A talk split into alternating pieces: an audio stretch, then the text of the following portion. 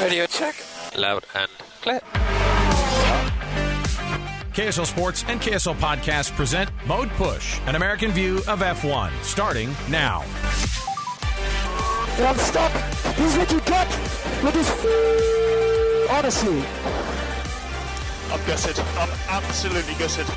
I enjoyed this so much. Thank you. Thank you.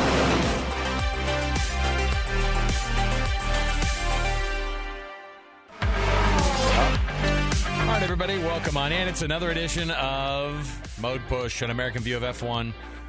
Alex Kirry, Dan Jimenez in the house as usual. We love bringing you this. Uh, it's a KSL Sports production, KSL podcast production, and man, we've got a lot to jump into here. First to my co-host, Dan Jimenez. How are you, man? I'm doing great. How are you? Oh, just looking forward to another race weekend. Uh, and I love the back to backs. I love when, like, a week over week, we have uh, more races instead of sitting around for another week and twiddling our thumbs and hoping for another race and talking about some of the what other people are calling a very boring year now. It's officially become a boring season to some of the uh, critics out there. And I get it. Um, I'm not a Max guy, I'm not a Red Bull guy necessarily. I do enjoy closer races than uh, you know than than not. So when the when the rain started coming down for that sprint race last weekend in Austria, I went yes. And, when, and there was that moment, and periodically people will take screenshots, you know. And when you had uh, Hulkenberg in second place for a good chunk of the, that part of the race. I was just going, please. I just, I was like willing for uh, Guenther Steiner to be second place and on the podium, you know, with those guys, and uh, and and of course, you know, it kind of evened out, but he still ended up in the points. So uh, the rain will bring different mixed results. We didn't get it for the actual race itself, uh, although I don't think we did. Yeah, uh, so. Nothing, nothing of note, but uh, Max Verstappen winning, I think uh, his seventh of the season, ninth overall uh, for Red Bull out of the nine races, uh, or whatever it is. Going back into next last year, they haven't lost a race uh, for a good chunk of time. And I don't know how good it is for the sport, but uh, at least we saw some fun midfield stuff going on last week in Austria. Yeah, the Red Bull dom- domination continues, but we had a sprint race that was like fantastic, which is might be the first one.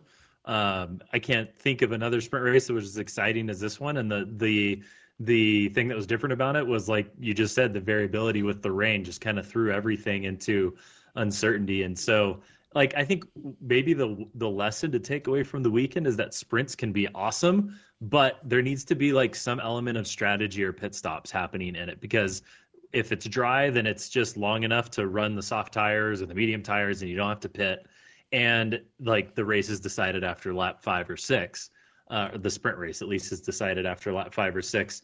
But throw in the wa- the rain, throw in the drying track, and you know the bets that I think George Russell was the first one to go from intermediates onto softs and then you had Hulkenberg do it as well. And I, I mean, it created a. I mean, the first five Tim laps were extremely exciting, like you said. Hulkenberg fighting up there in second, like making us all believe this is this is it. This is when he gets his first uh, podium. Uh, down to the last five laps with just the guys on soft tires on the dry line, just ripping up there like five, seven seconds faster per lap than Max was. It just made for a super entertaining race, and I think that going forward, they're going to have to think about sprints and what do we do to create more variability and actually create a pit stop in there. And uh, I think that that comes down to Pirelli and having to make different tires for sprints or something that just uh, that require a pit stop. But yeah, it was. It, I loved the format because Friday was exciting. We got a rainy qualifying Friday, made it feel like I was kicking my weekend off, getting to watch some of that, and then Saturday got to watch some fun racing action. It just it felt like a full weekend of of Formula One that uh, I really enjoyed, and, and finally I was seeing the light at the end of the tunnel on how a sprint format could work. Uh, it certainly was fun in that sense. The actual race itself, um, Max Verstappen wins this thing, and it was only by five seconds. Uh, of course, that was after one of the more interesting exchanges on the radio. You know, I think that it's a very Red Bull thing to do to, to do to go. You know what? We're so freaking good. It doesn't even matter. Pit me now. Let's get that uh, that fastest lap, which Sergio Perez had. By the way, it wasn't going to matter for the team at all. Which just goes to show you that Max Verstappen is an insane competitor, which is probably the biggest reason why he's number one every week and why he's such a hard uh, out. You know, for these for the rest of these teams to try to figure out. The car is exceptional. Adrian Newey has done an exceptional job of that car. We know that. But Max Verstappen's choice to pit, um, knowing that he had about a five second window and things can go wrong uh, on this thing. So he had like a 20, he had like a 26 second lead on Charles Leclerc before he went in on the final freaking lap to get softs and to, by the way, easily get that fastest lap of the race. And it just shows you, one, the insane competitor that he is. Uh, most teams, Ferrari included, I would say Mercedes included, no other team on the grid would say, let's go for it. Not a, not a freaking soul. But when they had that, you know, uh, 2.8 or 2.9 second stop and he got out there on the red tires and, and those softs tore it up and he still ended up winning by five and a half seconds on a day that everyone got – uh, the five second time penalty for you know the the track limits that were being exceeded all the way all over the all over this uh, circuit. It was quite an impressive show of force by Red Bull. Maybe the most middle finger, but you also can't do anything about it. Kind of Michael Jordan hitting a three in your face and freezing up behind the, the three point line. Yeah, that's a, the analogy of Michael Jordan. My head was going to it, but I was like, man, is that too extreme of of a, an analogy to draw? That, like, that's what it is. It's goat? a killer dude. But yeah, he the killer instinct. The dude is a stone cold killer, and lo- like love him or hate him, like you have to respect that he is giving no quarter to anybody, and he's cut from the same cloth as Michael Schumacher, and you know Ayrton stretch Senna, out to other yeah. sports, Michael Mm-hmm. Jordan, Ayrton Senna. Like the dude is going to take every point possible, and he's not going to feel bad about it. And so, yeah, it's making for a on the one hand kind of a boring season because you know, like, gosh, you, you know, Max is going to win. But on the other hand, it's like we've talked about this in prior episodes. At some point, you step back and you're like, we are witnessing the most dominant season in F1 history and maybe sports history, and you kind of at some point have to respect it. And I think the pressure will build more and more the closer that he gets to the end of the season at like a potentially perfect season. Um, or Red Bull at least at a, at a potentially perfect season, the pressure is going to build, and I think the probability for something like a uh, you know flat tire or you know uh, engine uh, malfunction or something is just going to go up, and uh, it's it's going to be interesting to watch. But yeah, overall the race I think it had a few elements that uh, were exciting. There was some close racing behind him. Um, I think watching Sergio come up through the pack, watch Right. watch the Charles uh, and um, che- uh, not Checo, uh, uh, Carlos Sainz, uh, the two Ferrari guys, kind of uh, Carlos making the pitch to get around Charles at the beginning. Come on, I have yeah, the pace. Come on, what are we doing? I have the pace. Give me the. Pa- I have the pace. what are we doing? Like I love that stuff because who knows? I mean, going here and, and here's something though too, and this is why it's hard because Ferrari knows out of the two drivers, you still aren't going to say that Charles is not the most talented. I, I think you would still think that, but maybe there is some pace there. And and you know what? I, I was listening to something this week. It was like, well, you know why they didn't relinquish or they didn't say the team orders weren't to move over? It's because he didn't out qualify him. It's like out qualify him, Right. and then you can't just get behind a guy and go, "Let me pass." You know, it's like no, you got to earn that. You've got to. It, it's got to be an exceptional amount of pace and, and and like really be okay. We're dumb if we don't let him by type of a deal. And you know, in the end, uh, Charles proved him wrong, proved proved his team right by go, by finishing second still. Um, the whole the whole weekend, I think Lando getting the driver of the day was amazing. I, something's going on with McLaren, particularly with Lando. He's just putting his head down and racing, and, and credit to Zak Brown and his uh, and uh, and the McLaren team because they are they're just they're they're figuring some things out and sort of quietly, which is what you do, the way you don't want to do things in F1. You want to be pretty like you know uh, crazy loud and boisterous about it. But um, I thought him. I thought Checo an amazing day for him. It's it's insane too because he goes from 15th to third. Another crappy qualifying for him. Another handful of mistakes that he seems to be making. Uh, you know, to just get his weekend sideways. And in this case, he was able to still salvage a podium. But my heavens, that guy can't get out of his own way, and uh, he's going to lose that freaking seat if he can't figure it out. And he had a great day. Lando was the driver of the day, as voted on by the fans. I thought that was that was uh, well earned. But you're seeing like e- even Logan Sargeant had those the Williams cars looking okay right now, which is kind of crazy. Oh, yeah. And and he's had Yeah. and, and he's actually like we people have been dogging him as a rookie, but I don't think in the last two the last two or three races they've been anywhere like below 13th or, or 15th, kind of most of the weekend. And so he's he's right there. He's learning some stuff, and and so I'm I have high hopes for uh, the rest of the midfield. I was a little bit bummed that uh, that uh, that Fernando wasn't a little bit closer to the top there. Um, and overall, kind of Aston Martin didn't really uh, impress over the weekend, but Ferrari back in the mix a little bit. Um, my favorite quote on the weekend over the radio was from Toto. We know it is a bad car. We we know it is a bad car, Lewis. Please drive it, please. I'm like, Oh yeah. the, the only The shut, shut up and drive message. I know. love it. Team boss gets on there and goes, "Stop complaining." But the the track limit stuff was annoying. Like I'm thinking to myself, that's the kind of crap that F1 needs to shut down. They can't go, "Oh, look at that, seven millimeters over the white line. You are breaking the limits here." It's like, then put a gravel trap there, and they've already talked about that. Or just stop. These guys are on the edge as it is. Let them be on the edge. Yeah. yeah. Like, let, oh man, I've, if I've- it slows I've them down, then do this it. I hate it. Yeah. Yeah, since since the end of that race and all the penalties that came out, I had to dive into it to understand like what what about it was uh, that made it so bad this weekend. And one of the things I learned was that um, when Michael uh, M- Michael Masi, the former Yeah, uh, race I guess, director. like uh, Yeah. race director for F1, when they would go to Austria, he would not call like basically out of bounds unless both tires were over the rumble strips, like over the curb.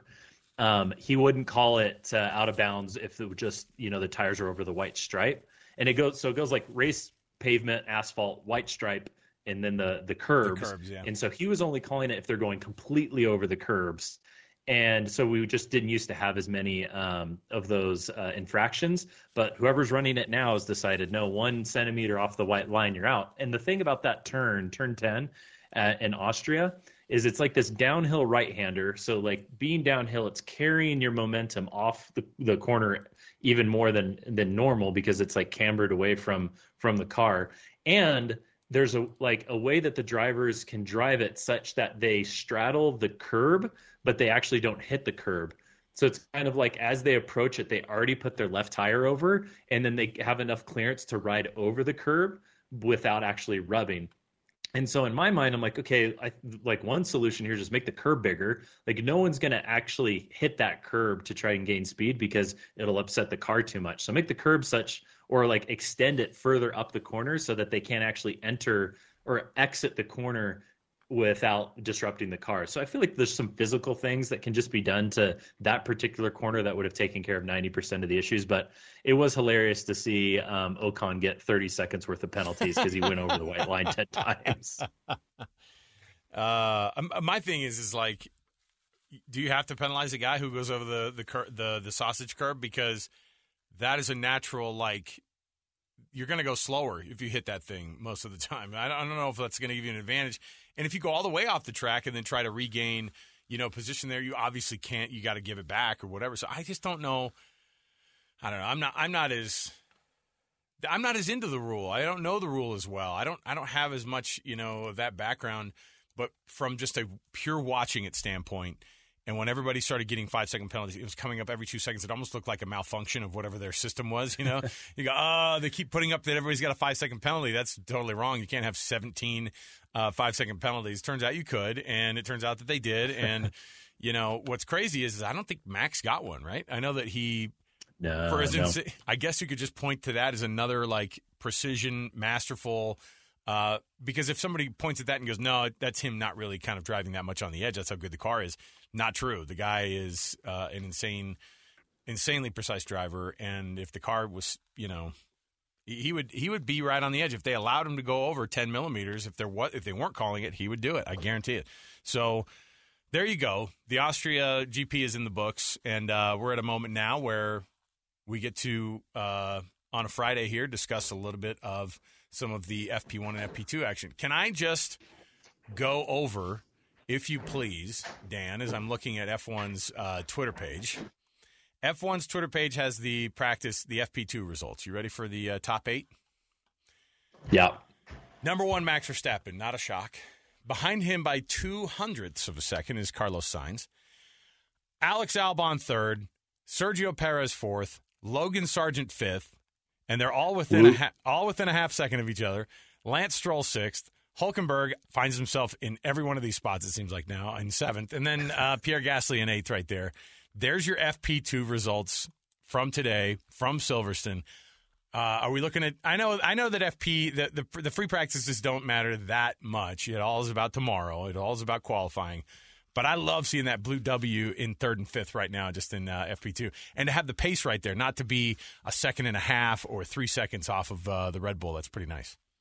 Yeah, no, that Williams speed is real. I mean, they've been quick for the last couple weeks, and like you said, like Logan had his best race of the season last week. I was super impressed. He, he did get a five second penalty in the end that actually didn't end up dropping him a place, but he had a great clean race where he was running even in the points for a brief uh, moment.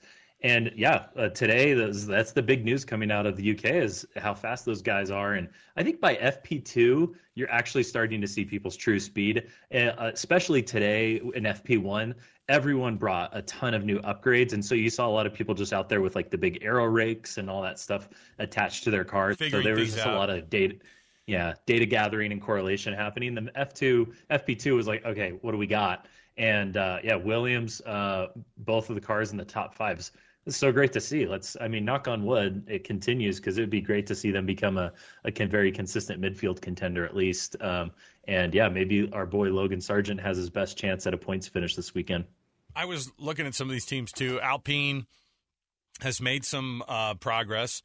Um, they feel like with even more upgrades that they're bringing to Silverstone. I heard uh, Otmar Szafnauer this uh, this week during an interview talking about how they do have more upgrades coming this week to Silverstone. I like the upgrades. I like not just throwing it out there like, "Oh, we've got some upgrades." And uh, and then nothing happens because we see that happen too, where teams go, "We're bringing this to this track," and it makes no difference. But we could see those make a difference. What makes Silverstone such a big race, aside from the fact that you have so many teams that are based in the UK that are racing at the quote unquote home track? You have obviously British drivers. You have kind of a, a place that people look at as one of these cathedrals of speed. You know, not not totally insane to think that uh, you know Monaco obviously is what it is, and but I think that Silverstone has as much of a history in the sport as kind of any other track that's right now on the grid.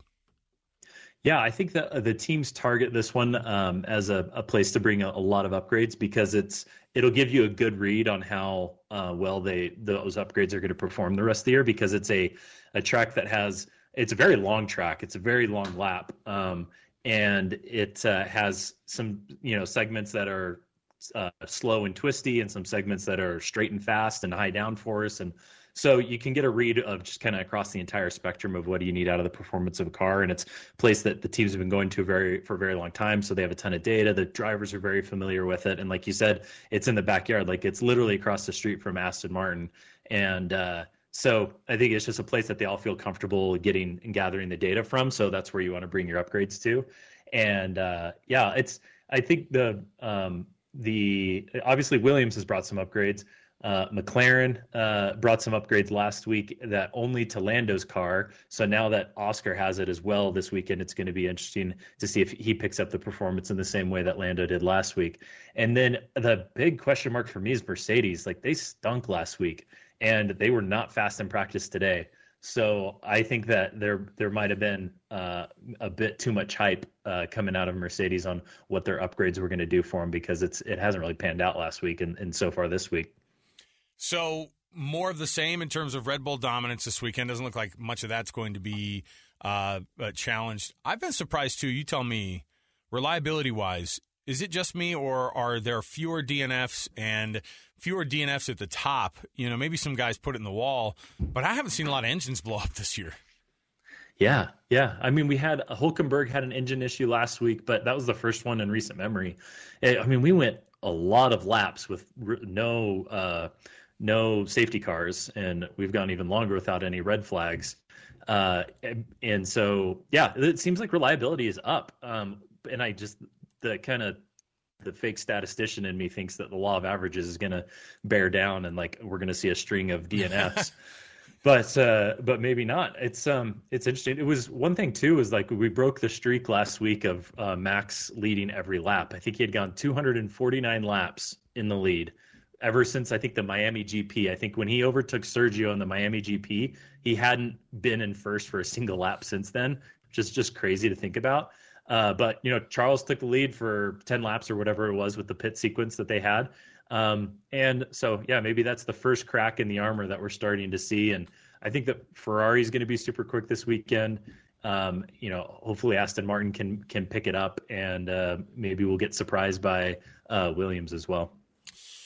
Dan, uh, a, ra- a wrap up of both uh, the Austrian GP and then kind of a look ahead uh, into qualifying tomorrow and then the race on Sunday at Silverstone. Another one in the books here. Uh, I don't know. What do you anticipate? Give us your dream podium for the weekend, and uh, and then we'll, we'll kind of go through there and in on that. Uh, yeah. I, if, if it's uh, if it's not Max in the win uh, on the first uh, step of the podium, uh, I'm going to say Charles breaks through and wins, uh, and uh, I'm to say that uh, Alex Albon surprises everybody with a with a third place there on the podium, and uh, Logan Sargeant scores a point in tenth. Look at that. Double points for Williams. That's what I was thinking, too. Double points for Williams. Max Verstappen doesn't win this race. That's my prediction this weekend. I don't know who would, but that's my prediction for this one. So, uh, for Dan Jimenez, Alex Kirry, our podcast is Mode Push. We talk F1 every week. Of course, during the season, give you reviews and previews of all of the races. So for Dan, I'm Alex. We'll see you next week, everybody.